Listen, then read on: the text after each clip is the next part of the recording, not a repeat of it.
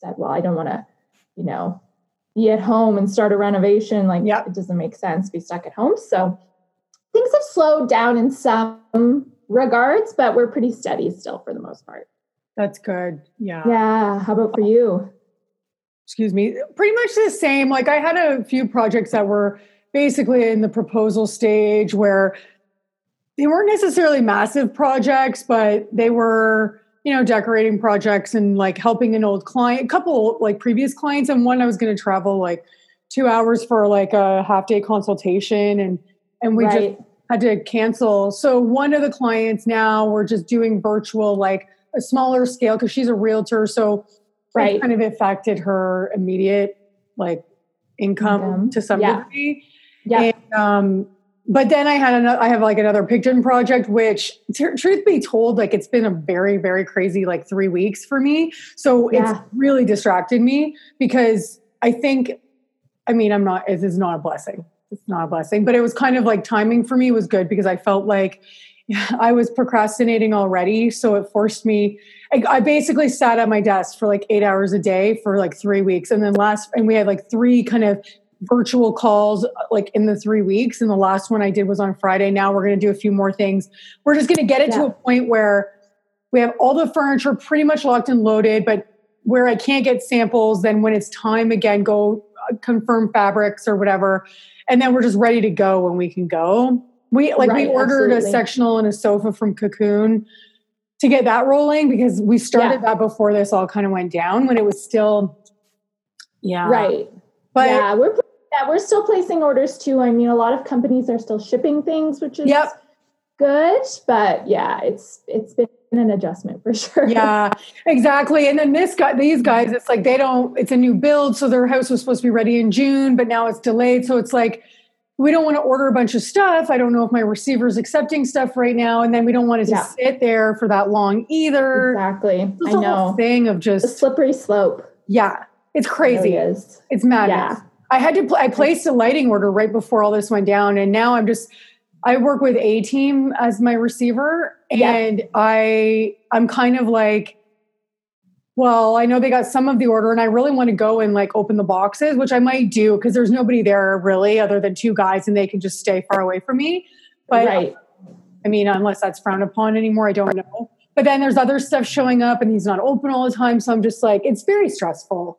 It is. It really is. It's a big change and it's it's going to affect us in a lot of ways, right? Yeah. Stocks are way down, which is going to affect people's income. income, like you said, and even when we're. So- back to normal Exactly. you know, depending like for me you know some people like i don't know this is a theory i don't know this to be fact but like i don't work with a super high end high like super wealthy client generally like i have some Right. but the typical people coming in and out of my like funnel are more like hopefully nobody ever listens to this but people are like you know like budget conscious. Yes, and they're, Yeah. and they're like they value good design enough to like stretch their money and do it, but Yeah, and it kind invest. of a, like they're not going crazy on you know Right. shopping at Elte Market or whatever. So Yeah. those people like tho- like you know somewhat similar to me, but maybe a little bit you know on a higher scale. But Right. these are the people that are going to be more affected later. Whereas like maybe designers who are you know already working with a very wealthy client, while those clients might be impacted, they still might see like their business do fairly well no matter what. That's my theory. I don't know this. Right. And you never know. I mean, people being stuck in their homes for Yep. this long could could realize, hey, you know what? This there I are things that aren't working and, Yep. and I need help. So Yeah, we'll have to see what happens. for sure. Okay, I'm probably going to keep some of that in Yeah, sure. because it's topical.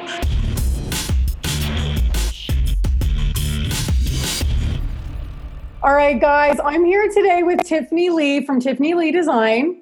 Hi. Hi guys. Thanks so So- much for having me. I'm so pumped to have you. So, just a little background for the listeners. There's a bunch of us designers in the Toronto slash GTA. Little, I don't. Is Yeah. like Burlington considered GTA? Yes. Yeah. I don't know. think a little so, bit yeah. further. I don't know. So you know, they're not. We're not all close by. Like some of them are like an hour or a bit away. But we kind of started a local mastermind group. I don't know when. Like sometime last year. Yeah, about a year. I want to say there was like at least 10 of us in this group. I don't know. It's kind of always growing. And And we yeah. meet like we try to meet monthly, but Tiffany is one of the designers in the group. And I met her, yes. I want to say like late last year, we went to dinner, a bunch of us together. Yes. And I just have been listening to you tell, like, kind of share certain processes and, you know, how you do things in your business. And I was just like, this girl has got her shit together. I want to talk. Oh my gosh. Thank you. That's so nice. Thank you. so, why don't you start by then just tell everybody what your backstory is? Like, you know, where did you go to school? Um, you know, how long have you been doing this on your own? How, you know, what firm, like, how many firms did you work at? All that good stuff. Absolutely. So, originally I went to school not for design. I went to the University of Guelph and I got a degree in English. Um, and I kind of knew as I was going through that that I wanted to switch paths. I was on the path to becoming a teacher, a kindergarten teacher, and I kind of knew this. It wasn't my true passion, and so when I was a year out from completing that degree, on a whim, I went to Toronto to an open house at the Academy of Design Toronto and applied to start there. Uh, I, I did finish my degree at Guelph, so I finished out the fourth year, and then I started right away at the Academy of Design Toronto.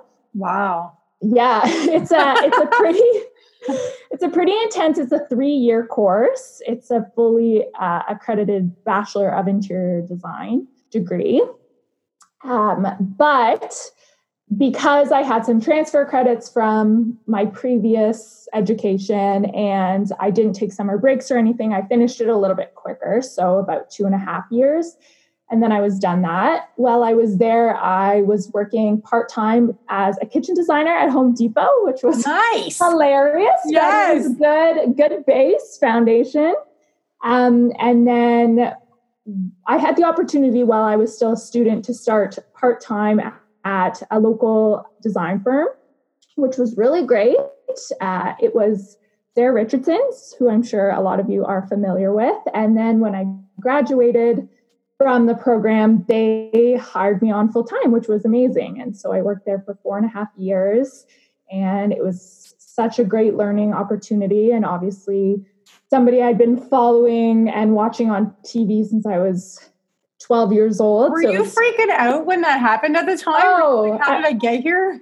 I was freaking out. It was crazy and such a dream come true for me. And the whole four and a half years were really great, terrific client projects. I learned a lot about the business side of things and the design of things. I got to work with such a talented team. It was amazing. How big and was that team? At the time, she had about 15 wow. designers so yeah, there was quite a few of us, and it was a, a lot of projects and just so much talent at that firm. Um, so it was fantastic. And then last year, uh, February of last year, I kind of decided it was it was time after four and a half years that I I was having a calling to have more you know creative control and i always knew i would eventually one day start my own firm and it just felt like the right time so I I took the leap and I did it and and they were very supportive and since then it's just been me on my own and it's been it's been a, a wild ride but it's been great. That's amazing. And okay, I well we're going to start because you have a pretty decent Instagram following. So I'm curious mm-hmm. um you you had that before you started out on your own. So like what was the what was what was happening in, like were you blogging what helped drive your instagram following up? Like like the numbers and stuff because it's it's and that right. i'm sure was helpful when launching into your own business maybe maybe not i don't know you'll tell us. Yeah it absolutely was. So i think i can credit a lot of that to the fact that i did have uh, an interior design blog that i started right before i started design school. And all through design school i would blog about all of my projects that I was working on, what I was learning. I would blog about my little studio apartment that I had decorated, and it got featured on the Everygirl. And back then, you know, the market for blogs and design Instagram accounts wasn't nearly as saturated. So when a bigger account like the Everygirl would share share you, you would see a huge increase yeah. in your own numbers from that. So I think from that alone, I increased over 2000 followers in one day right? So wow. which is so crazy. And back then the algorithm wasn't what it is today either. Yep. Um, so that was very helpful but it's definitely slower now. It's harder to grow now. And and i yeah i get asked a lot about what my secret was. And i think i just was fortunate to start it at the right time. And and just kind of learn as I go. I, I don't know. Yeah. but, well, but yeah, it's been helpful because I would say a lot of my business, I do have on my intake form, how did you find us? And, and most of it says from Instagram. So it's been great. That's amazing. And, um, your blog that you're referring to, is it still connected to your website? And like, if we went deep enough, we would see that stuff? If you googled it you could find it it's not connected to my current okay website, uh, just because it's more diy content Yeah. and you know it was when i was a, a broke student Yep. and living on my own so that's not necessarily the clientele that i'm catering towards anymore Yep. the diy market so I've, I've disconnected it from my website but if you google it it's the archives are still on there Yeah, so get creative, peeps, if you want to see it, because I find that to be a fun little thing to do. Um, so, with what was I going to say? You you get a lot of people on your Instagram as clients. So, I know in Mhm. some of our mastermind sessions, you've talked about like you do quite a bit of virtual design, but it's not like e-design. It's like you're very involved, but just on a like on a distance level. Is that? Am I making that up? Did I make that up? Yeah, I don't do a ton of that. I mean, my our preference is always to be Yeah. as fully involved in a full scale project as possible, but we do help some clients who are further out. Um, so we have some clients who project manage their own projects, and then we just are there with things like FaceTime calls. We answer really long emails with really detailed instructions, things like that. It's definitely I would say more challenging to work that way because we're not there to catch every little thing. Yeah. Um, but we do, we definitely do offer a more involved kind of virtual package as opposed to, yeah, just an e design. Right. Um, and that, like, you don't have to go into specifics, but do you just bill hourly the same way you would? You approach it the exact same would you a, a local client? Absolutely. Yeah. So we bill hourly. We do our two hour consultation first for every project, no matter what. Even if it's virtual. is- even if it's virtual. And then we'll just do it via FaceTime, um, which has worked really well. And we're still doing some of those now in the current COVID situation. Yeah. We're doing some, a lot of virtual consultations, which has been good. But yeah, same thing. So we start with the consultation and then it's hourly billing from there. Gotcha. Okay, we're gonna go back to your like story. How you? So you Yeah. last February, you're like, I'm gonna do this. Yeah. cool. Um, what was some of the? Well, actually, before we say that, I will. I wanted to say one thing. Um, a lot. I feel like what you did is what I suggest a lot of people do is start putting content out. But, Like I, I went to a, an event at TIDC where we were we a bunch of there was a panel for like students from Barry College.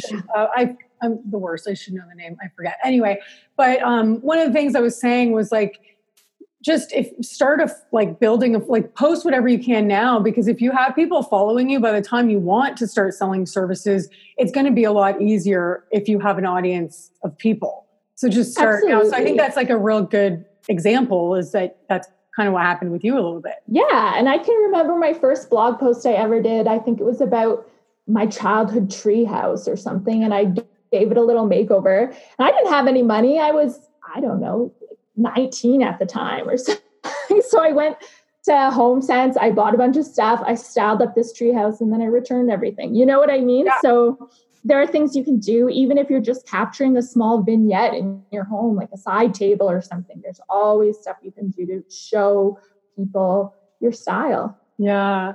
Okay, so you start your business last but like what's the first few steps you take when you wanted when you were ready to kind of go do this on your own? Yeah. Did you already have first a few website? steps. I have a website. Um, I had it before. So the thing about the firm that I was working at was that we were independent contractors there. So Okay. it was a little bit different maybe than a traditional firm in that aspect. So I could have, you know, my own website, my own clients on the side. so Oh, I had okay. slowly started building a small client base through my Instagram. And then the demand for it was just getting to a point where, you know, I believe in always doing the best job possible. And I, I didn't feel like I could give somebody else's firm what it needed and these side projects what they. Yeah. So it came to the point where I just said, okay, I'm going to stick with this. So I was lucky in that regards that I had a little bit of a beginning client base already. But yes, I think investing in a website is huge. I'm actually investing right now in a complete branding and redesign of the website. Felt like a a risky but good time to do it in yeah in is it with the identity collective it's not i do have one of their um, templates okay. But i'm i'm also launching a shop. So i i saw this. Yes i purchased one of anastasia's templates for that and it's it's amazing. I highly recommend their templates.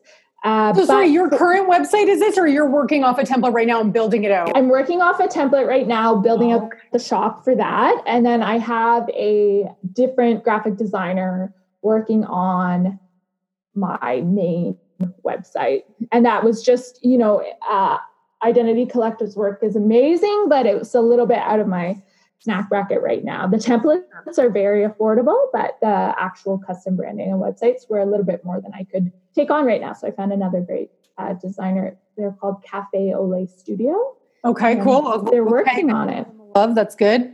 Yeah, I'm very excited. Amazing, mm-hmm. because your website's really nice already. Just for the record, but is it? It's because you want to shop. It's it's really more that I just wanted a branding package. So a logo, maybe some more specific coloring to what is my aesthetic and all of that. And so I just decided to do the whole package and and kind of really nail that down. Now we'll I have exciting. some extra time? Yeah, it's exciting. Yeah, I'm like, oh, that's a dream. I'm, I'm going to do that at some point in time. And okay, so you you have your website, which you already had. So what's the first steps that you take, and like how quickly do you get your first client at that point? Yeah, so because I had, like, as I said, a little bit of a client base going, I had work kind of from the beginning okay. and then very small projects, just, you know, a room here.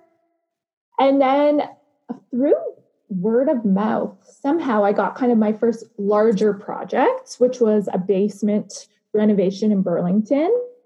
And I feel like from there, it's just really, really taken off much quicker than I had anticipated, which is fantastic. I was renovating uh, last year, I was renovating my own beach house, or kind of coming to the end of that.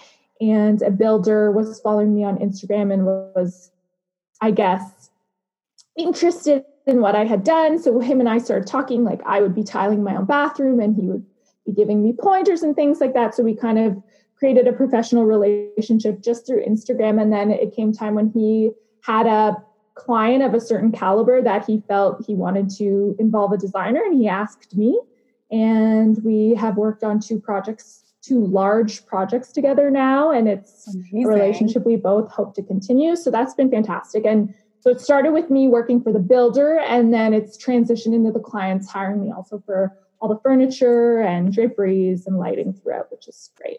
Amazing. And so when you're working for the builder you're basically like he's just rolling your pricing into his fees. Like you're exactly. you're never really when you're working for the builder are you ever seeing the client or are you just working directly with him? Yeah so i do see the client sometimes to present the hard finishes just because it is their home. Yeah. And it's easier than it's easier for me to just speak to them directly than to kind of communicate through the builder and then the builder go to the client. Got it. And which has been nice because that's how i've been able to develop the relationship with the client that then leads to you know the rest of the package right that's yeah. amazing that's I, i've talked to a few designers now who have said how like working with builders has been really big for their business especially early on and what it yeah. does and stuff so i really got to start figuring that out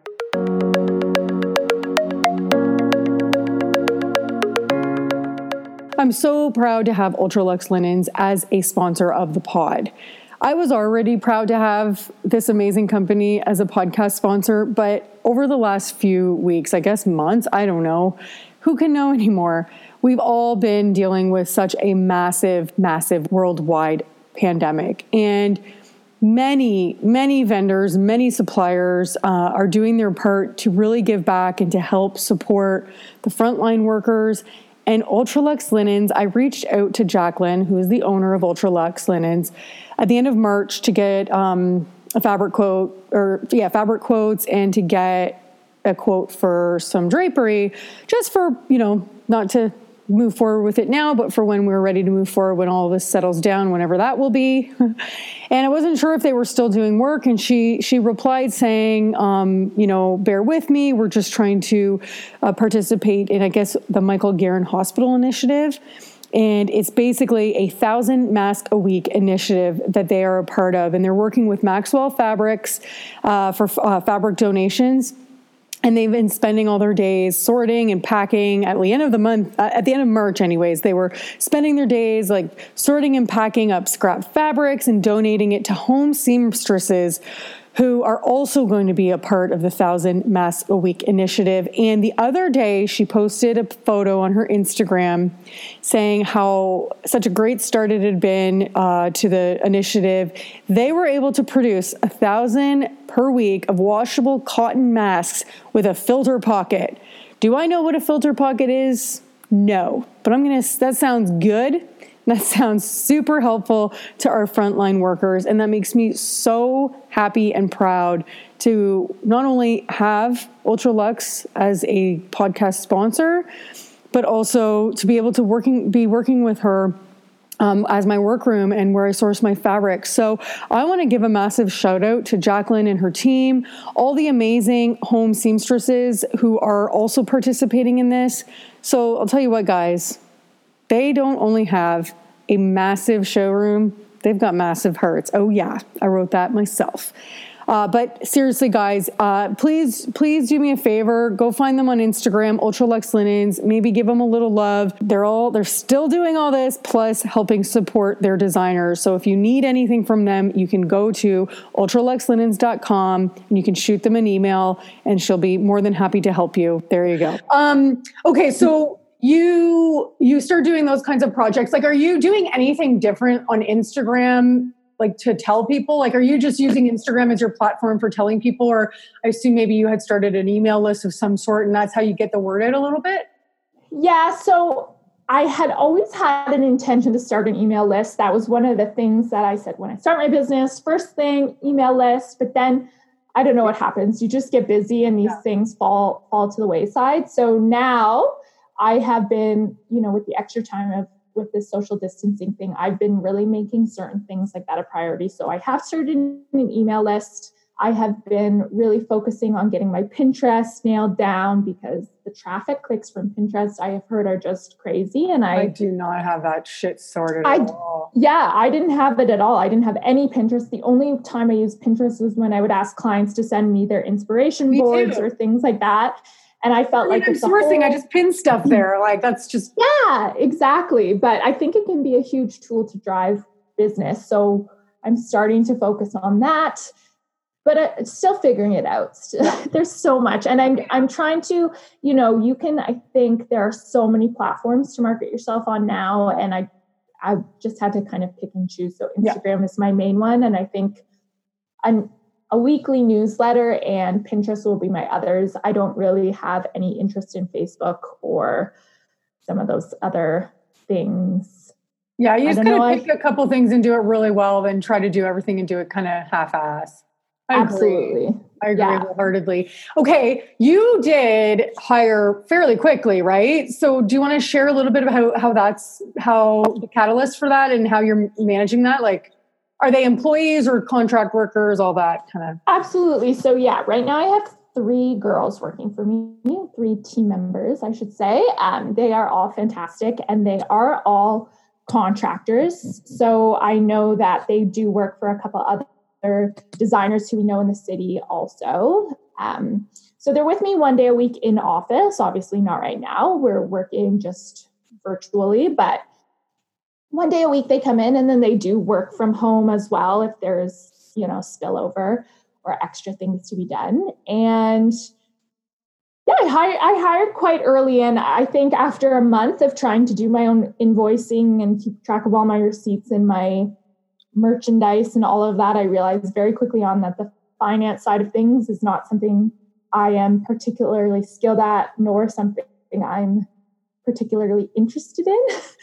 so I would say the first person, if you're thinking to hire, think about hiring a bookkeeper or somebody to handle that side of things because it just frees up so much of your time to do the things you actually love.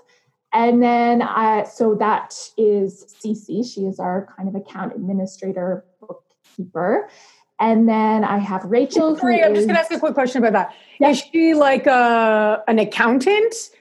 She's not an accountant. Um, so she is very familiar with Design Docs, which is the program that I use to do all of my invoicing and project management. Okay. Um, so she is very, very, very familiar with Design Docs, which was a huge bonus. So she does all my month to month. She'll balance my my book. She'll reconcile my visa and my business account. She'll send out all the client invoices, that sort of thing. And then she gathers anything to send to my accountant for tax time. Right. So I don't have to deal with it, which is really nice. Mm-hmm yeah. And then it's nice because if clients have questions about invoices or anything like that, it all goes to her. So um, from a client perspective, I'm kind of kept out of the money talk, which can be sometimes a bit of an awkward conversation. I think it just, you know, it keeps me to design and somebody else to the finances. And I think that's kind of clean and nice. Agree. And also, even just like on a mental level, sometimes I'm like, oh, I don't want to send this invoice. And you just, you know, if like somebody else is hitting send, you're just like, yeah whatever exactly. whatever it's off me like it's yeah. not like that emotional mental turmoil of like oh my god i'm just not right yet well yeah. maybe I, do you feel that did you ever feel that way i you know what i think this is another benefit that came from working for a firm first is that for four and a half years, I logged and billed every hour I ever worked. And that was just expected at the firm, right? Because you're there to bring money into the firm and so for me, that's how it's just been a very seamless transition into continuing to do that for my own business. I'm very comfortable logging hours and just billing hours, and I've never had an issue. So, well, you you know what I think probably the benefit of that is is like sometimes you saw the logged hours in a firm, you saw people paying those hours right four and a half years. So like you sometimes it's just understanding like what is reasonable and not and, and being able to have that proof that can help you over the hurdles. So for me, it's like sometimes I'm like, is this more hours than it should have been? Uh, you know, like you start to question, like, is this unreasonable? Is this reasonable? Whatever. Right. But you kind of firsthand were able to like learn that and know Absolutely. and there's and it's fine. yeah. And there's still you have to still self-monitor. I mean, if I know that, yeah, this took me two hours, but I also know that I was on my phone for a little bit and I was yeah. distracted here. I'll deduct a little bit of time, but the actual time that I'm working, I'm I've become quite comfortable billing. Yeah. Which is great. How do you track your time? I track my time in design docs. Okay. And so we bill by the quarter hour, by the hour, but in quarter hour increments. Got it. And um yeah. Yeah, okay, got it. Um we are yeah, so and then so that was your first hire. Yes, and then who yes. else you got on the go? And then I have Rachel, who is a junior designer and who I have worked with in the past. So I know that she is fantastic. Um, she helps source, she helps with all our client presentation prep.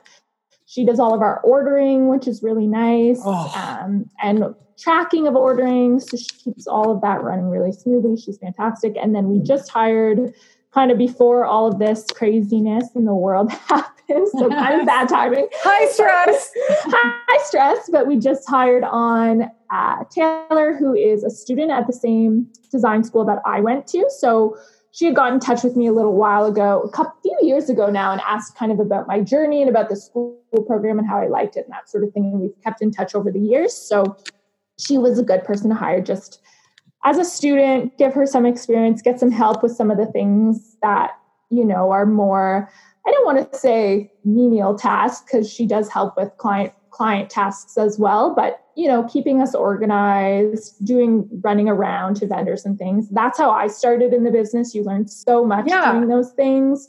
You make great connections out in the field. So that's her. And yeah, and it's it's interesting now transitioning into this kind of new situation we are in with the coronavirus because I, I feel a big responsibility to those girls and to yeah. keeping work flowing to those girls um, and making sure that they have work and, and hours to bill. So I feel like I've been filtering a lot of the stuff to them and, and taking on, I've been tackling more the back end side of things, things for the business that I've wanted to do but haven't really had time to do, and keeping them working on the on the client work. Because the reality is when they make money, I also make money. Mm-hmm. And if I kept all the work, only I would be making money, right? So yeah. that's as a business owner, if you're gonna hire people, you have to kind of think about those things, right? It's For it sure. is a big responsibility. Um, it's funny you say that because I feel like I might be crossing who said this, but I, I, have talked to Rebecca Hay a few times on my podcast, and she did say like having employees really keeps you accountable and really lights a fire under your butt because you you have these people who are counting on you. So, Absolutely. and I apologize not that I'm assuming Rebecca Hay is going to listen to this or not, but if that's not the person who said that, but I feel like I remember her saying that. And I could see that. Yeah. Like, you know, sometimes you can get lazy if it's just you. You're like, this is it just impacts me, but it just right. Know, it's yeah. So that's very interesting too. So okay. Um, and what about like what does your client process look like? So from lead intake how do people kind of inquire whether it be through instagram and how do you manage that process right down to like getting them like signed on as a client? Right. So, so as soon as i do get quite a few direct messages in instagram and i always direct them to send me an email. Because do it most of the time? I would say most of the time they do and if they don't to me that says they weren't really that serious about the process anyways the, the reason is instagram's messaging system is horrible you can't I, find find anybody yeah search for unless you remember their exact name no, you can't it's find the, the worst it's, it's the, worst. worst so I always just say, you know, it's really hard for us to keep track of our direct messages. Please send us an email to this and we'll send you an information package. The other way that people get in touch with us is through the intake form on our website. And from there, we send a consultation welcome kit, which is a few page document just kind of outlining our consultation process, what that costs, what it does, and then next steps post consultation. And we follow pretty closely, or we try to, anyways, to follow Kimberley Seldon's steps. So, to try and take a very similar approach where you start with the consultation, then you go back and you do kind of a trade day with your main trades and measure and photographs. And then we meet with them again in six to eight weeks and present. Hopefully, the ideal situation would be pretty much every single item that would be done in their house. And then from there goes into revisions and then orders and and that sort of thing. So we do similar to Kimberley, where we present our contract at uh, consultation in the final like 20 minutes. And as soon as we get signed contract and receipt of retainer, we will start the rest of the process.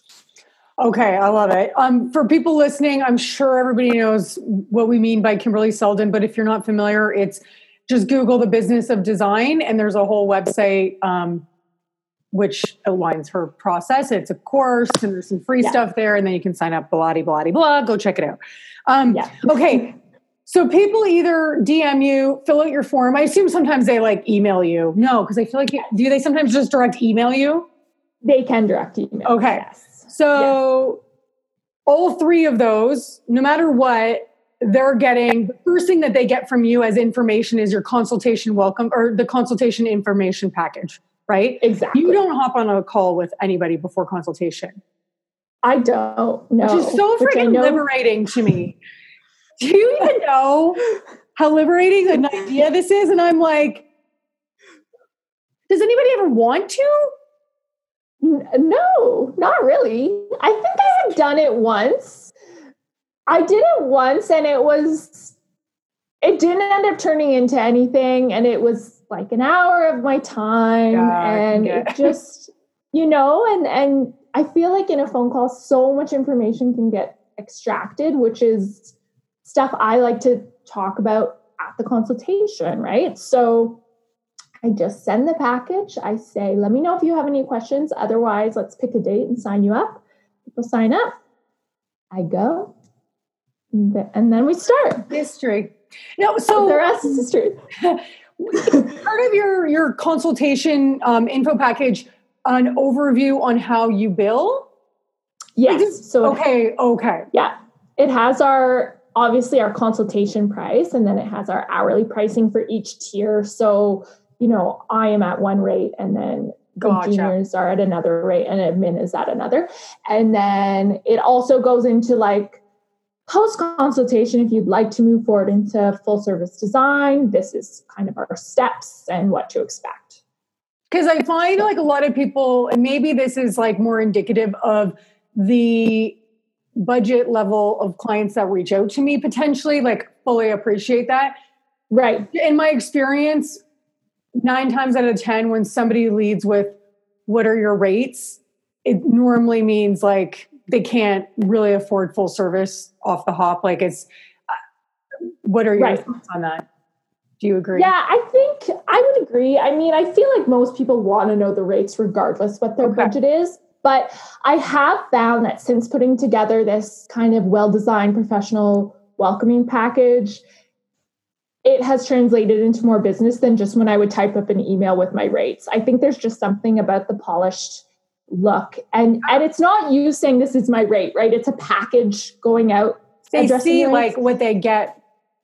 Right. It shows a le- a level of what to expect moving forward in terms of their presentations and all of that thing right? I guess so. my question to that would be too is like how much text is in the package and like because some people are not apt to read. So is it a blend of like here's a short or is it just more high level in that and then you go into more detail during the consultation? Yeah i would say it's more high level. So kind of how there's just a front page and then there's a page with kind of a menu because i think i think it's like a seven to nine page document i should pull it up but and then the next page is just an image with kind of our mission statement or little quote. And then the next one is consultation. Here's what to expect. And then we have a checklist of things that this is what you need to yeah. prepare for the consultation. And then after that, it's just the rates and then what to expect moving forward. And then we have a frequently asked questions page if, if people okay. need more detail about anything. Do you, because, okay, so I put one of these things together as like not like that, not totally like that. It was more yeah. like I was trying to automate, like you send, you are a lead. When you fill out a form, they would automatically get an email with the attachment that I put together. Right. I, I'm, I'm really good at over complicating and adding more information than probably people need or want. So right. it was like, I included like, I should pull mine up, consultation. And then I went into the steps of like what the full service looks like. But I wonder, I think I was got ahead of like giving that information when maybe that's more at the consultation. When you say next steps, is your next steps at least just saying what the, the Kimberley Seldon steps are? Exactly. It's just listing, listing the steps. And I, I, don't put any additional information. And I have I've kind of grouped some of her steps for me. I think she has 15. Yeah. 15 seems like a lot. So I've kind of grouped some and made 10. Yeah, that's what I did too. Yeah. But yeah. So yeah, it's not a ton of information about that. It's just a very brief overline of yeah. that. And yeah. do you um in in that document you don't say like average cost for one room, three room like services or budget for to do it? No, I don't. Okay. And when yeah. you start with during the consultation like when you get a contract signed, you basically are just like you're not giving them like okay, here's an estimate. Let's pretend you do you do just furnishing projects ever? Yep. Yeah. yeah. Okay. Because I know when it comes to renovations, that's a different story because there's too many things out of our control that like I wouldn't price out a renovation for somebody, but I do a lot more no. furnishing. But what yeah. I do, and I know I'm adding a lot of work to myself, but I'm guessing you don't do this. And I'm just like, okay, why am I doing this to myself? I put together after the consultation like an estimate. Well, I have a spreadsheet that if like I have time in the consultation, I'll actually go through and just take out what they don't like. It's high, medium, low, and you can just change the numbers. And then I can say like, you're probably, I've been getting right before pandemic occurred, I was having consultations where I was able to quickly give them a rough idea on like what it might cost and um, blah blah blah whatever. And then you know your budget because i had a spreadsheet that i would just like open take out um, things that you know it's like a full room for a whole home and i just right. take out what's not needed. So i can at least be like you know you're probably looking at whatever but you probably you don't do any of that. You just kind of like how do you identify like what is a what you can be sourcing within or not i i kind of I ask them if there's a number that they're looking to spend. Okay. And when they tell me it, I'll tell them if it's not realistic or if it is realistic. I had a client who wanted to do, um, you know, from a furnishings budget perspective, they wanted the living room, master bedroom, and basement for $30,000. And I said very early on, that's not possible. Yeah. So I tell clients, you know, um, at a very minimum to furnish a room, you're you're looking at at least very minimum fifteen thousand dollars per room. Yeah. Um, that's not even including any design fees. That's just for furnishings. So that's kind of the base number I yeah. give people. And that's, I really leave it at that. The next step I have, and I find most clients do want this. So after I say, okay, once I get the contract and the retainer, what I can do for you is I'll do the floor plans of what I think will be the best layout. And from the floor plans, I can put together a very detailed item by item, line by line budget because I know everything that's going to go in those rooms ideally. Yeah. And I can present that to you. And from there, you can pick and choose what you want to move forward with. Got so, it. Yeah, yeah, yeah. You do that all the time or just some of the times? I would say 90% of the time, that is what I do because clients w- want to see what they're going to kind of be spending before I spend all the time sourcing those actual items. For sure. Right? And so for in the the case I was just talking about with the client who wanted to do master bedroom, living room and basement, by the time I showed them, so I said I'll do the budget with all three spaces so you can see what realistically it would cost. And when they saw that, we eliminated the basement from the scope and we pared down the master bedroom a little bit. And most of the budget's going towards the living room and a few updates in the master bedroom. But the client was able to see, okay, realistically, this is what it would cost. And then pick and choose from there. And so when, at that stage of the budget, I'm just assigning realistic numbers to items, not choosing specific yeah, items. For sure. Yeah. Got it. I really like that process better. And um, do you ever get to a consultation? Yep. And you start saying, well, one room minimum is generally like at minimum 15,000. Does anybody go, well, that's no? Because it's funny to me, in my world, some people think that's not what it takes. They don't realize. They're like, right. $1,000 for three rooms.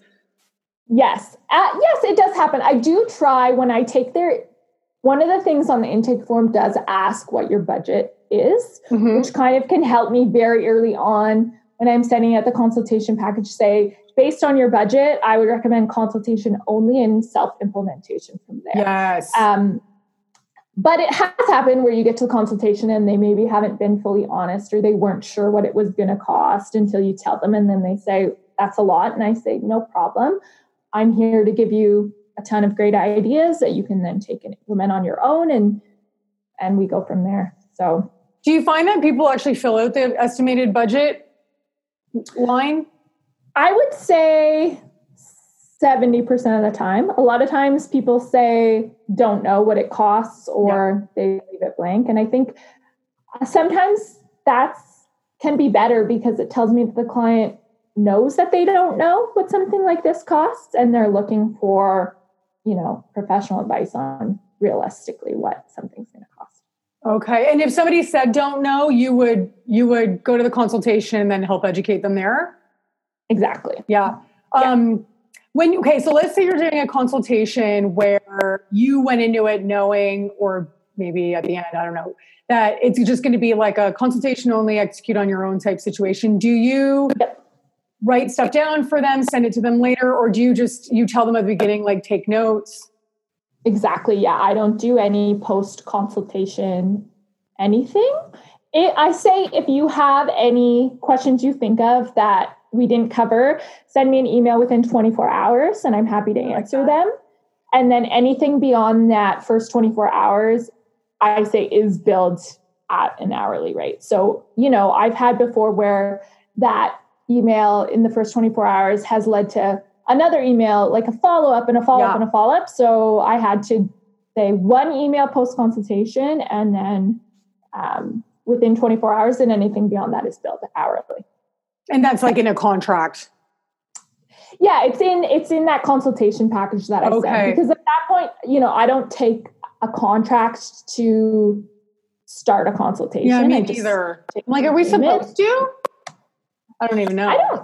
I don't know. I don't. I know. I oh, yeah. I don't necessary. either. I okay. Good. that makes sense. Yeah.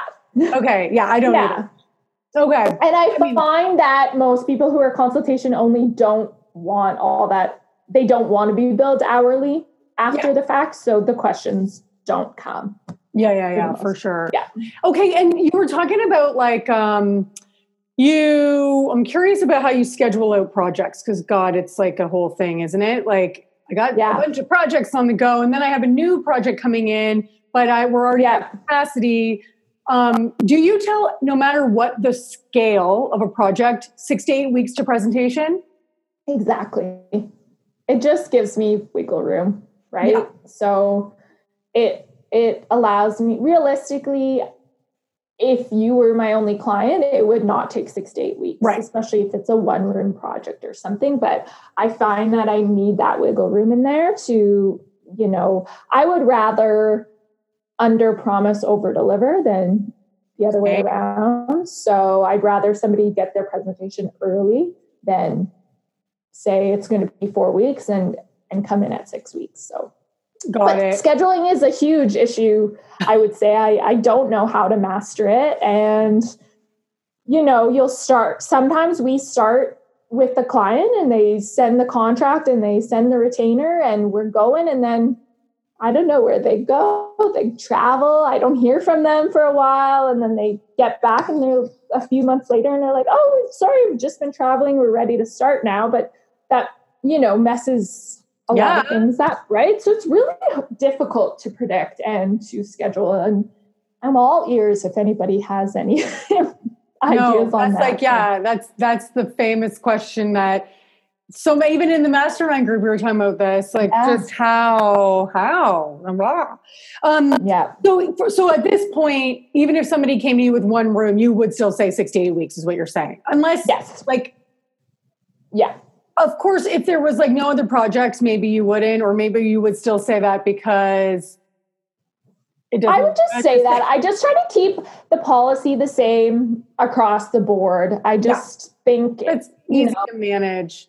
It's easier to manage. I think it makes you look more like a company. It's I think it's also once you negotiate one thing from your policy, yep. it sets a precedent that you're willing to negotiate on other yeah. aspects of your policy. So because my consultation package says that, you know, from if you move forward, presentation takes six to eight weeks, they already know that going in. I'm not going to then change that number and then yeah. have the client think, oh, she's flexible about this. Maybe she'll negotiate her rate or this or that, right? So yeah. And and I think I remember too from uh, one of the mastermind sessions, you said like you you won't it's pretty much never that you'll no matter what is happening with the consultation you book it about a two weeks out. Yes.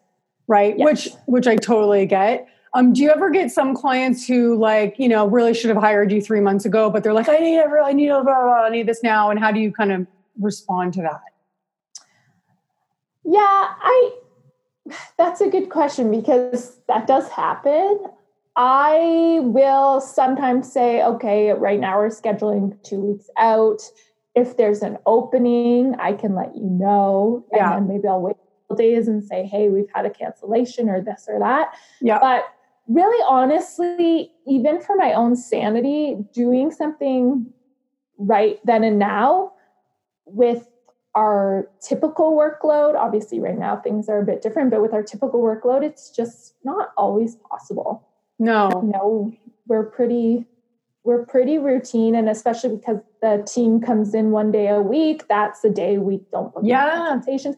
I don't really like to do consultations more than one or two days a week anyways. Yeah i mean find they you know there's travel and you have to be thinking on the spot. They can be a little bit draining. They're great yeah. but yeah. yeah so i'm happy like to hear to, that. I feel the same way. Yeah. It's just like it, it's well and it for me when i have to go somewhere when I have meetings in my day, it mentally affects my whole day. Like in the yeah. morning, I'm already thinking about the fact that, okay, I have to make sure, and it, it doesn't allow me to like calmly just sit and do the work I have to do because it's like I have to be here somewhere at a certain time. Right. And it just throws me off completely. Yeah, absolutely. I agree. Um, and you know what? It's so, you're so right about like, even just trying to say like oh i could probably do this in four weeks because my work you know it really in my experience i've done it. I've recently yeah. done it. We've all and, done it. uh, yeah and it's like as soon as you don't follow your regular process clients are coming at you and you feel like you're disappointing them because like they you know i didn't manage our expectations the way i should have maybe because i wanted the project or whatever crap i was doing.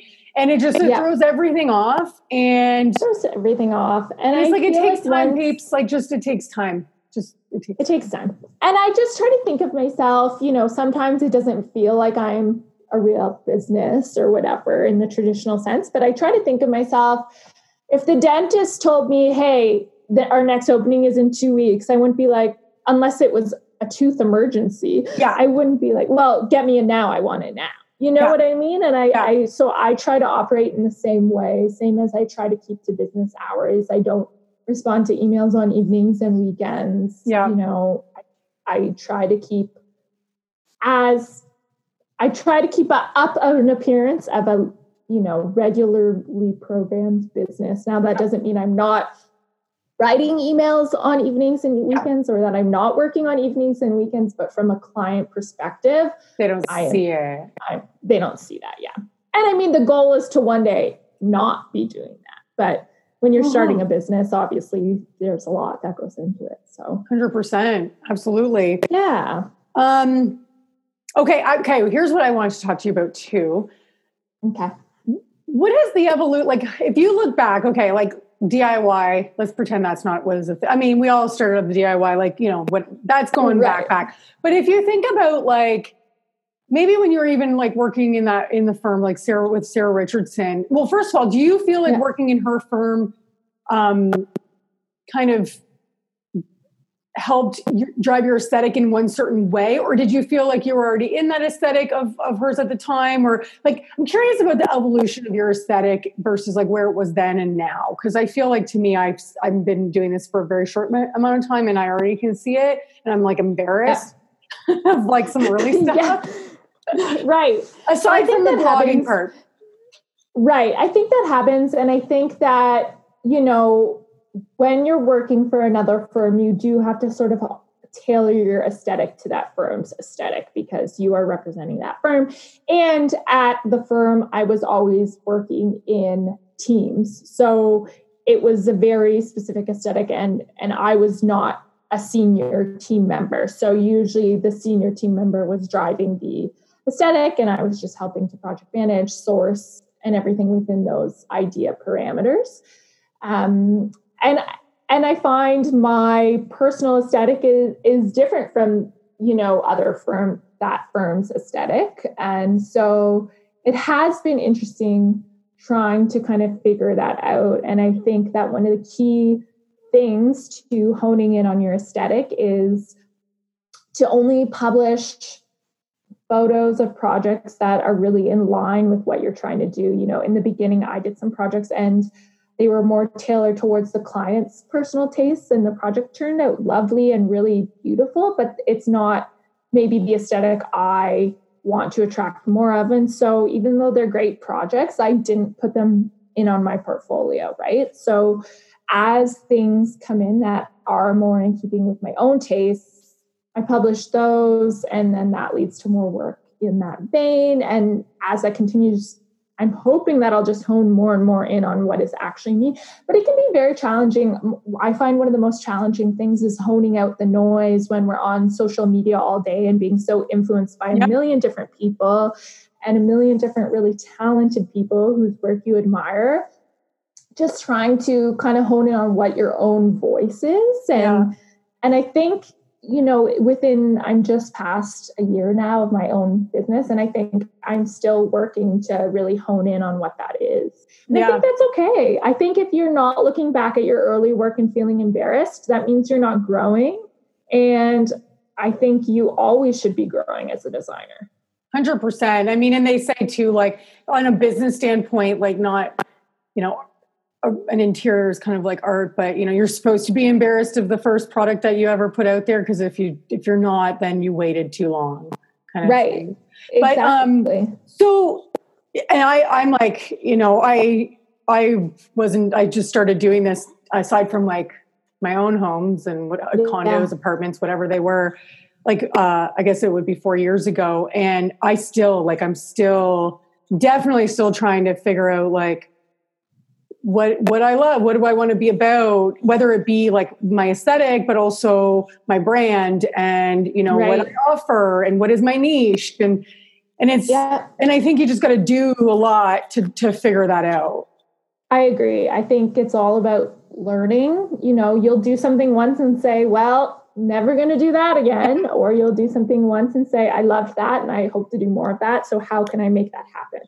Totally. It's kind of like I don't normally offer virtual services, but right, given this time, I'm like, you know what? I'm probably like I'm doing a few virtual things right now, so they're much smaller. They're catered to a much like smaller budget client. Um, yeah, I don't feel like it's something I'm going to be excited to have in the future. But I'm like, you know what? I'm being forced to do. I'm not being forced, but it's a good time to do it, and I can work on other like business related stuff to kind of tighten up processes but maybe i'll find out like oh this is a great maybe i want to do two of these a month. Maybe i really like yeah. And i feel exactly. like yeah. for a specific clientele. I don't know. In addition to absolutely. right? yeah. Yeah and you have to kind of roll with the times. I mean same for us now. We are offering an exterior rendering service. So we started when kind of we all started getting told to stay at our homes. I started doing a design dilemma series on Instagram. So every Monday and I answer one person's design question. And the other week, somebody had an exterior design question. So I took their thing onto Photoshop and I redid the exterior with like some different finishes and things like that. And I put it up and I talked about it. And the response from it was so great that I was said, well, this is a great service to offer right now when we can't really be leaving our house. Yep. So I've been offering exterior rendering services within a week. I had five booked and I'm donating $50 from each of those to, you know, help our frontline workers get access to personal protective equipment, which is great. And people are happy yeah. to contribute to that too. So it's good. But, you know, that's a service that given the times, I probably would never have thought to offer but you know you have to adapt and you have to i think as a business owner get creative in in tougher times and figure out other offerings that suit your clients current needs. Absolutely. And um i'm i'm uh thinking of the same thing. Like i'm gonna offer like i've had a lot of inquiries over the last like little while for gallery wall design and yeah. I've generally said no but I'm doing one for a friend right now, and I'm like, you know what? It forced me to put together like a how-to installing it based on what I send. So it forced me to do it, and now I'm like, okay, well, I'll send an email to my email list, post it on Instagram.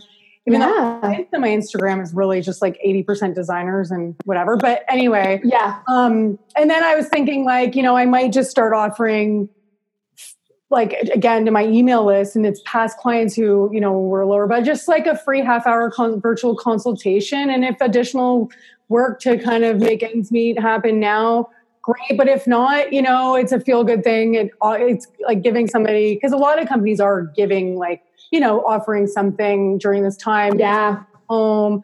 So i was like that could be something as well but it's That's it's amazing. very interesting too because who knows you know, you're forced and backed into this corner, maybe like some of these services are things like, well, they're like easy breezy services and they're offerings that you can like spit out. Yeah. You know, even after the fact, if it makes sense, right? Who knows? Right. Absolutely. Yeah, um, and who knows? Who knows how long it's going to last, too, right? So, well, that's the thing. It's time to get real creative up in here. Um, you're, you're the girls. The, I don't. Okay, yeah, the ladies that work for ladies. you. Um, yeah. Do they all have like uh, three? Do they all do like three D renderings and and stuff like that? Like, what what uh, what skills did they need to have? If, if yeah, so if that was a thing. Yeah, Cece is not a designer by any means. She's got great taste, but that's just finances are her thing. So she just yep. sticks solely to that. Um, and then the other girls, I would say it's a mix. So, um, you know, Rachel, one of the reasons I brought Rachel on to the team is like I said, we've worked together in the past. And so I knew her aesthetic. Uh, I know she knows how I like to run a project. Knows all the same kind of systems and processes that I use and have been brought up in. So for me, that was a really easy hire. She's fantastic at the paperwork side of things and the ordering side of things, and she's got great taste for sourcing.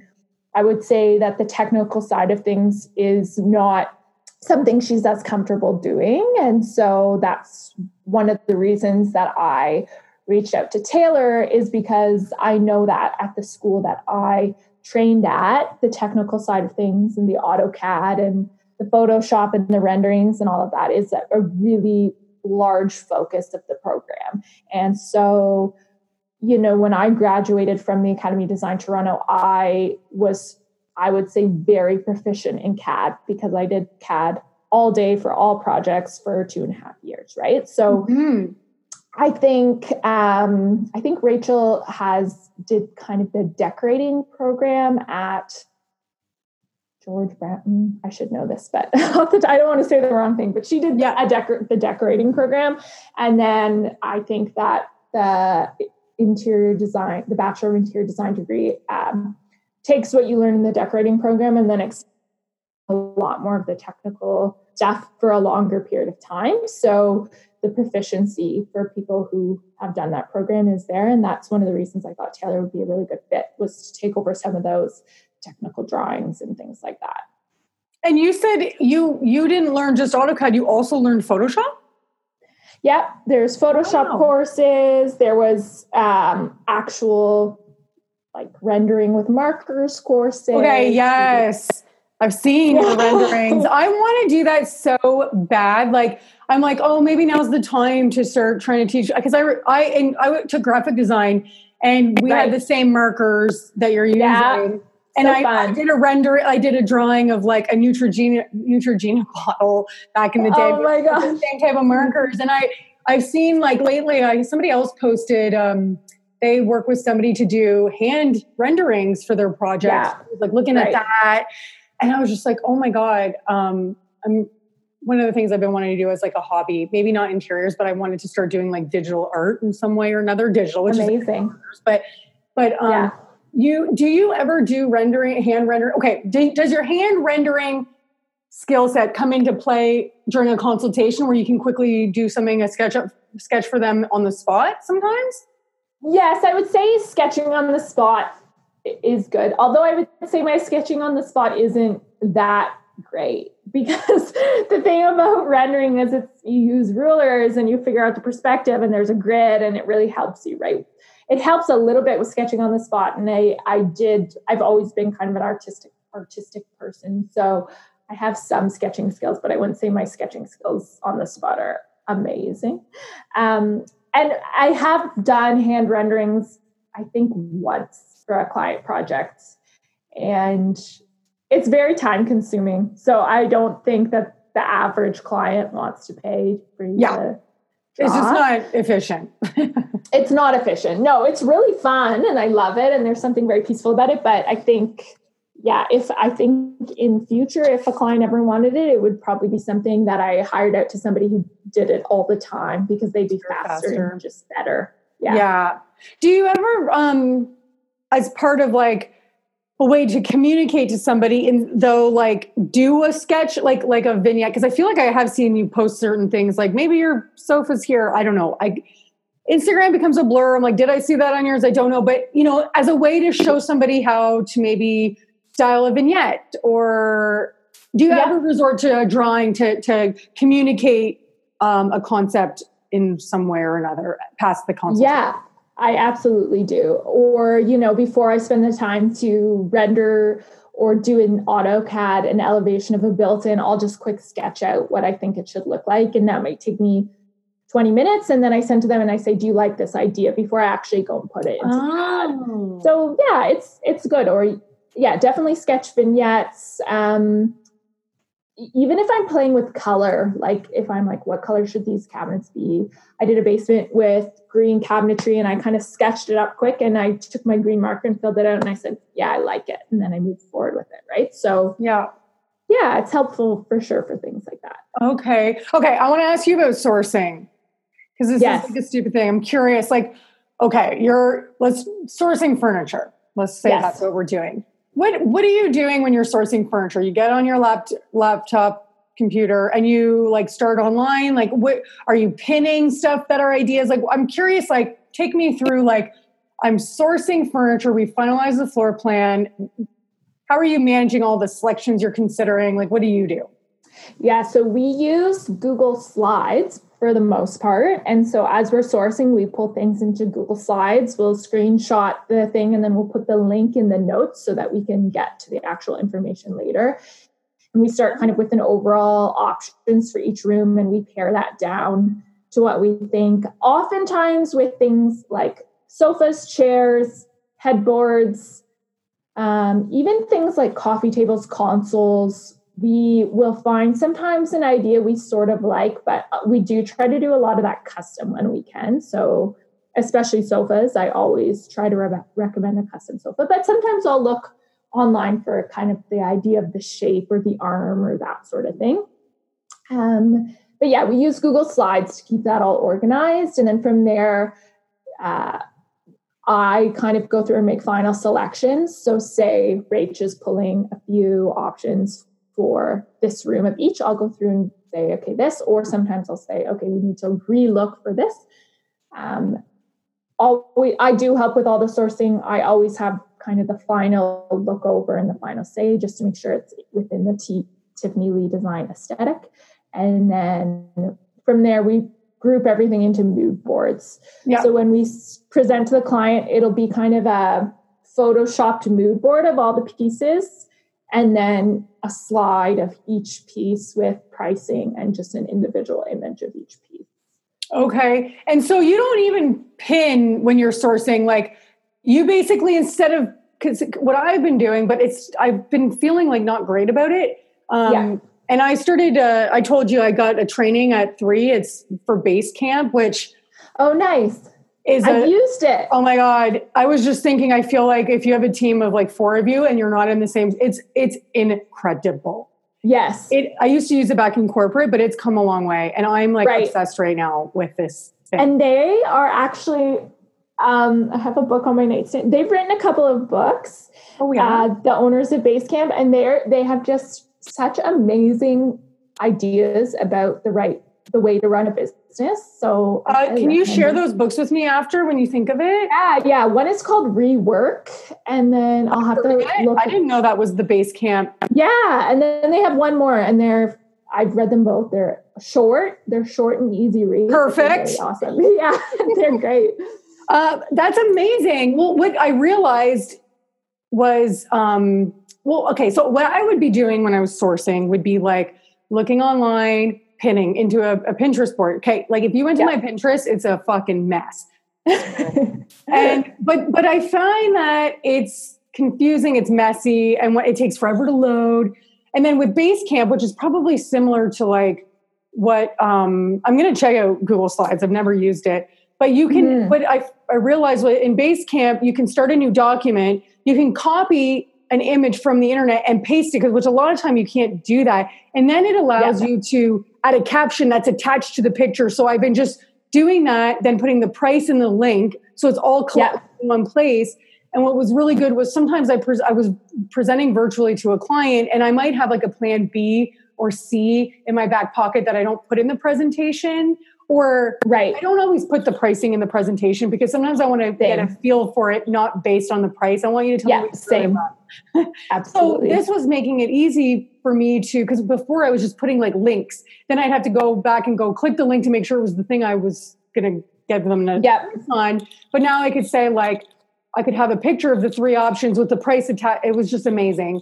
So yeah, this is like a new thing I'm going to be doing. I'm going to go check right. out Google Slides, but um, it's just uh, it's just this thing that's been like. Then I would forget what I even had in Pinterest, and then it would be like, with this, I just feel like I can go, okay, dining room, put it all together, maybe three separate files for three separate rooms. I don't know. It's just like this thing. Right. Yeah, it sounds pretty similar to how we work with Google Slides. And one of the things I like about all Google documents is they update in real time. So a lot of times I'll be at home and uh-huh. working on a presentation, and Rachel will be at home working on the same presentation. And as we do things, we yeah. have like a different colored square, but she can add something and I can add something and we can be working on it in tandem, even though we're both at our own home, which is pretty great. I love it. Um, yeah. Do you use Google Slides as the final method for delivery of the presentation as well, or it's just how you're building your ideas?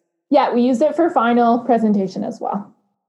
Okay. So it's great because you put all your ideas in there, and then as it gets refined, it it's creating your presentation simultaneously. Yeah. So, like a PowerPoint, I think the fact that it's updates in real time, so you're never having to wonder what version you're saving and where's the latest version, like as opposed to PowerPoint, right? You have to keep yeah. saving.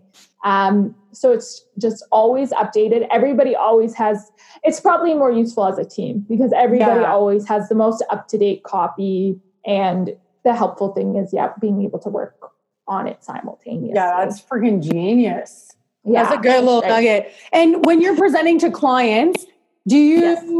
present present sometimes more than one option for a piece or typically no, but sometimes I will have something in the back pocket. I usually will go through the whole presentation and as we go through, I'll just have my own copy of all the slides and I'll just put a little note if something needs to be resourced. Okay. And I do it afterwards. I think that it's a lot of time to source two or three options for every object. And I don't think a client needs to be paying for that when they might love the first thing that you think. I also think as the professional, they are relying on you to tell them what you think is best. And so I think one option, what I think is the best option, that's what I put forward. And then if they don't like that, that's totally fine. And I'll go back and resource it after the fact instead of trying to guess what they may or may not like and do it ahead of time right? Because they could yeah. love everything and then you're saving them a lot of money and design time. Totally. Um, uh, also, like if you're doing a whole home and you want to yeah. now give multiple options, putting that together in a way that's cohesive and clear is a nightmare. It's oh, so in my I agree. Anyway, like I'm just like overwhelmed by the amount of information I'm trying to visually communicate to them but then Absolutely. you got this option. But then you got this option. It's, it's confusing, right? It's yeah it's for me, for the client, and it's confusing for us. And I find that with whole house projects, you get a lot more yeses. I don't know yes. because yes, I'm with you. I think because there's so much, and they can start to see the whole vision that it's yes, yes, yes. Whereas when you do just one room, there's more time to sit and kind of scrutinize each item. They 100% that's legitimately a theory I have as well. And I think it's yeah. like it, the, basically we I've talked about this with other people where the smaller the project scope is, the more the longer it always takes. Like whether it be a presentation, I have a one room presentation, it's going to take 2 hours. I have a whole home presentation, it's going to take 2 hours. It's like it's like they yeah. they hold the less stuff you sh- which is also why showing them things one at a time is bad because they are giving it so much like importance on its own and it has to be so right. amazing. When it's like that's right. not how this works it's how everything interacts together that makes us yeah not every piece can be a showstopper exactly look like a hot mess. Yeah. Exactly. exactly. So i agree with that wholeheartedly. Okay i'm going to ask you one last question and it's about your process. Okay. and i'm and i'm curious what are your early steps in getting to know a client's as like style or furniture preferences or this or that. So like obviously there's a consultation which I assume you're gathering some stuff there. Is there additional yeah. like research related touch points with the client to help make sure you don't yeah. source them like a tufted couch and they hate tufted stuff, you know, as an For example. sure. I think that I, I would say it's a little bit different for every project, but I do try to use the consultation to get a lot of that information. So I do ask at the consultation for them to have some Pinterest boards ready with their inspiration. And I spend time in the consultation. If I know, I don't so much do this if it's not going to turn into a larger project. But if it is, I take some time in the consultation to go through and actually talk about those photos with the client and say, okay, why did you pin this image? What is it about this image you liked, right? Because I can look at an image and say, okay, they must love white walls and they must love this, and they'll and then they'll tell me, well, I just liked the color of this sofa. And then, you know what I mean? Yeah, so that's really actually, misleading. Yeah.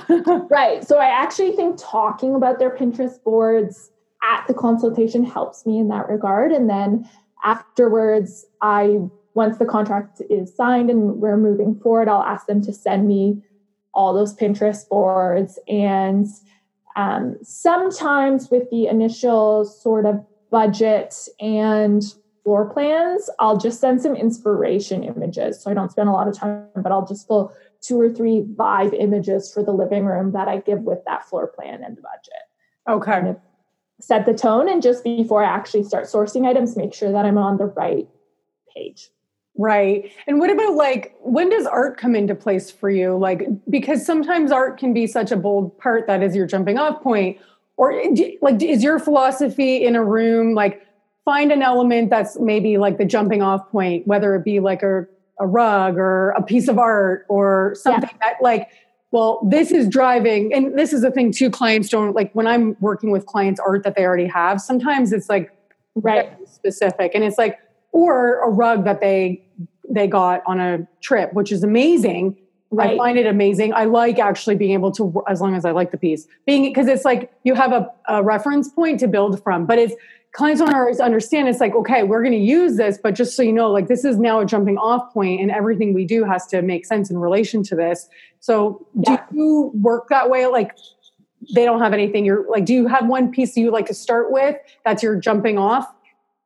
Yeah. So usually we start with fabric schemes. So we'll go out and we'll pull say we're doing a whole house we'll go to all the main fabric houses in the city and we'll pull hundreds of fabrics just everything that catches our eye, that maybe this is the color we like. We'll pull hundreds, we'll bring them back to the office, and we do a big full day scheme meeting where we toss out, I would say 90% of those fabrics and send them back. And then we keep down and we sort of narrow down our schemes for each room. Maybe say, okay, this is, you know, the sofa fabric, the pillow fabric, the this, and we have kind of our base to start from. And then we go from there for finding all the other pieces. So I would say fabric is usually our main starting points. In terms of art, yeah, it can it can be a huge part of a project or it can be a very minimal part of the project towards the end. So I really think it depends on the project and the client. Right. Um, yeah. when you have like when you have the scheme, I lied apparently. That wasn't my last question before.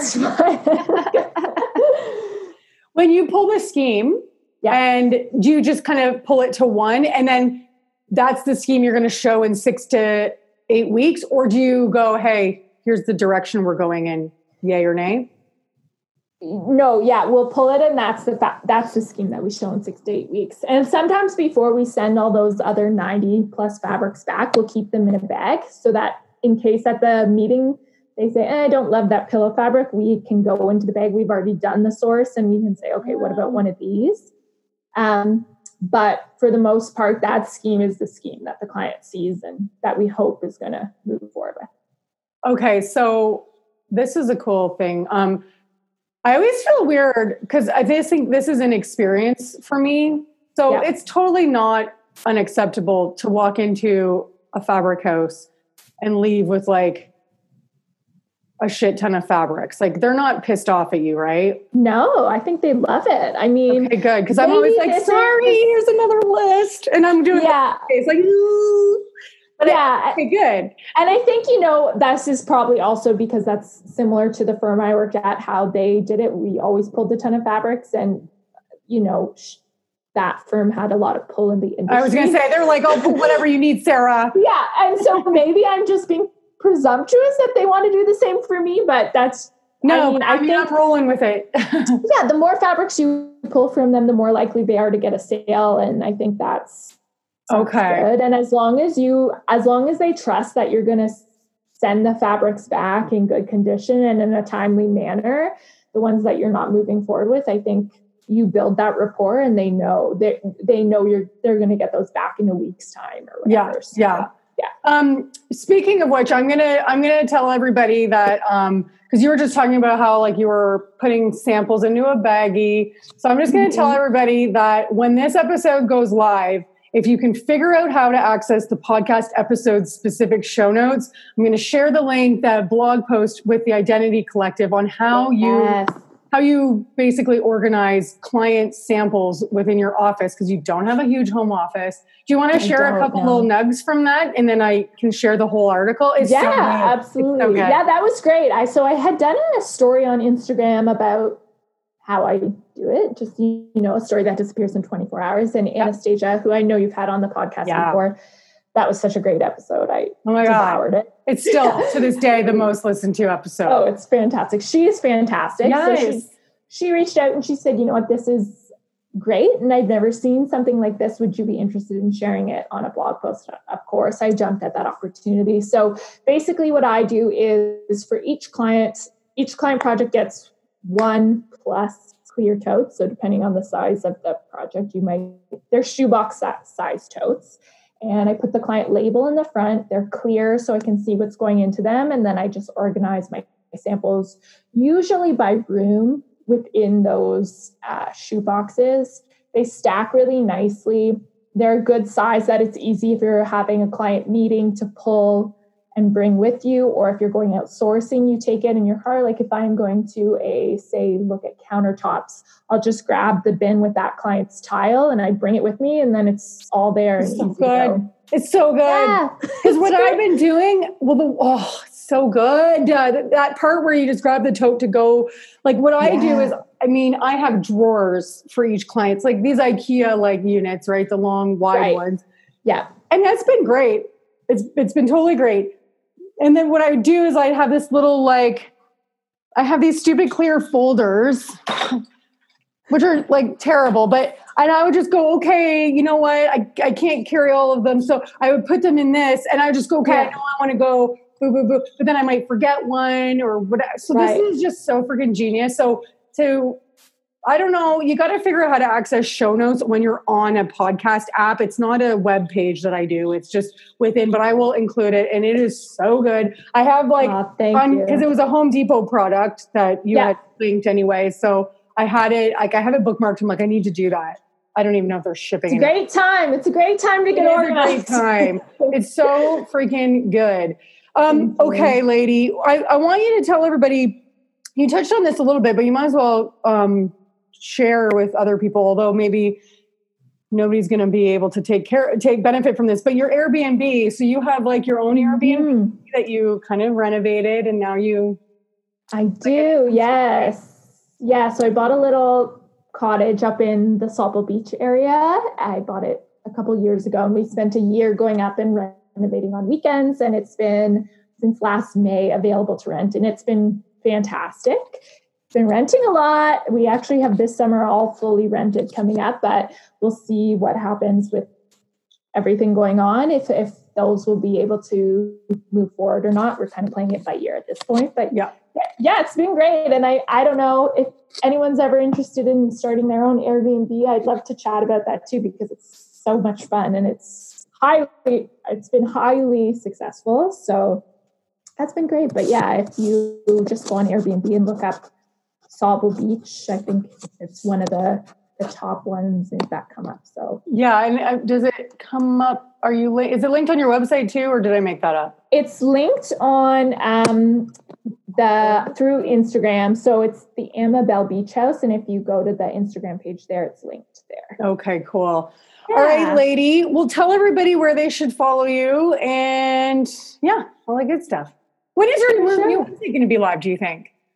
Uh, hopefully in about six weeks. Six mm, weeks time. Yeah. Yeah. I'm really excited. So my website is tiffanyleighdesign.com and Leigh is spelled L-E-I-G-H. And then Instagram is at Tiffany Leigh Design and pretty much everything else is same thing at Tiffany Leigh Design if you're looking for me elsewhere. But Instagram's the main place that I'm hanging out. So amazing. Yeah. Well, thank you so much. We've been trying thank to do it for a little while, so I'm so freaking pumped. All right. Yeah, so, this is great. Thank you so much. Thank you for having me, Michelle. It was so fun. Yay. Okay, bye. Okay, take care. Stay healthy. Wasn't she awesome? She's so great. You should, if you're not already following her on Instagram, go follow her. She's got a great feed. And yeah, so I few takeaways for me is I'm going to work on my consultation kind of info package, info kit, whatever you want to call it, so that I can be delivering that information a little more succinctly than I currently am. And I think the biggest thing is to reel in the amount of information. Like I, have been going too much into the information of full service design in that package that I tried to create before. So I'm going to do that. Uh, I think another thing for me was I liked some of the how she does some of the sourcing and the early stuff where she puts together a floor plan and then will give a more defined budget for furniture after the floor plan is confirmed, which I really, really like. And going forward, I think I'm going to just basically say what she says, like minimum, probably more like $15,000 for one room. It's so easy and straightforward. I think I'm just so afraid to scare people off is but yeah, anyway, it's always a mental battle, isn't it? I am sorry it's been a couple weeks since I put out a new podcast, but given the times, I am opening up my podcast calls to be a little bit more than just on Fridays, which is normally how I do it. And I fully plan to continue with a consistent schedule going forward. So I got some great interviews scheduled and I'm very excited to share those. And I just ultimately, I hope that everybody's holding up okay. I know it's a really, really tough time. I've managed to keep myself very, very busy over the last three weeks. And I'm in a mindfulness course. I was in a mindfulness course, and we had to do our last session over Zoom. And there was probably about, let's call it 12 of us on the screen, and everybody had an opportunity to talk about what they were feeling. And uh, probably like five of them were, were, were very emotional. And it really made me realize that my staying busy has really kept me from feeling any of those emotions right now. So yeah, is that healthy? Who can know? But I do I do listen to a lot of podcasts about what's going on in the world, but I just trying to stay educated but optimistic, do the right thing, don't leave my house unless I'm going to get groceries and the last 3 times my partner went without me because there's no sense in two of us going. That's just adding extra risk to everyone else and potentially ourselves um, unnecessarily. And I've just tried to pivot my business a little bit, you know, seeing how I can work with people, offering some additional stuff, working on my business a lot. So, really trying to tighten up my processes, looking at things that I have been putting on the back burner forever. I hope you're all holding up okay. And if anybody wants to reach out and have just a casual conversation. We'll call them COVID conversations. How about that? We can talk for however long or short as we want. And my only ask is that I get to record it because look, I'm not can't make myself available to that many people, but if I can t- kill two birds with one stone, uh, have a conversation with some people, um, they can pick my brain if my brain's even at all worth picking, or just like talk about your feelings. Um, I literally just came up with this concept the second before I said it. COVID conversations. So if you are interested in that, um, you can go to michellebennett.com slash COVID conversations to schedule like, you know, some time to do that. And if they're just short calls, we can just, uh, I'll just put a bunch of them together and we can basically just talk about what, how has your business changed? How are you feeling? Um, you know, it, it can just be anything, anything at all, guys. And uh, yeah, that's all I got to say about that right now. Anyways, if you guys want to follow along the journey more, you can go to Real Talk Design really trying to be better at going live in there much more frequently. I'm also uh, sending emails. You can go to real to Michelle michellebennett.com slash real talk uh, to sign up for that. Follow on Instagram, Real Talk Design. That's it. I'm going to end this now. This has been what I would consider rambling, and you've probably all stopped listening already. Anyways, guys, that's all. Wash your hands.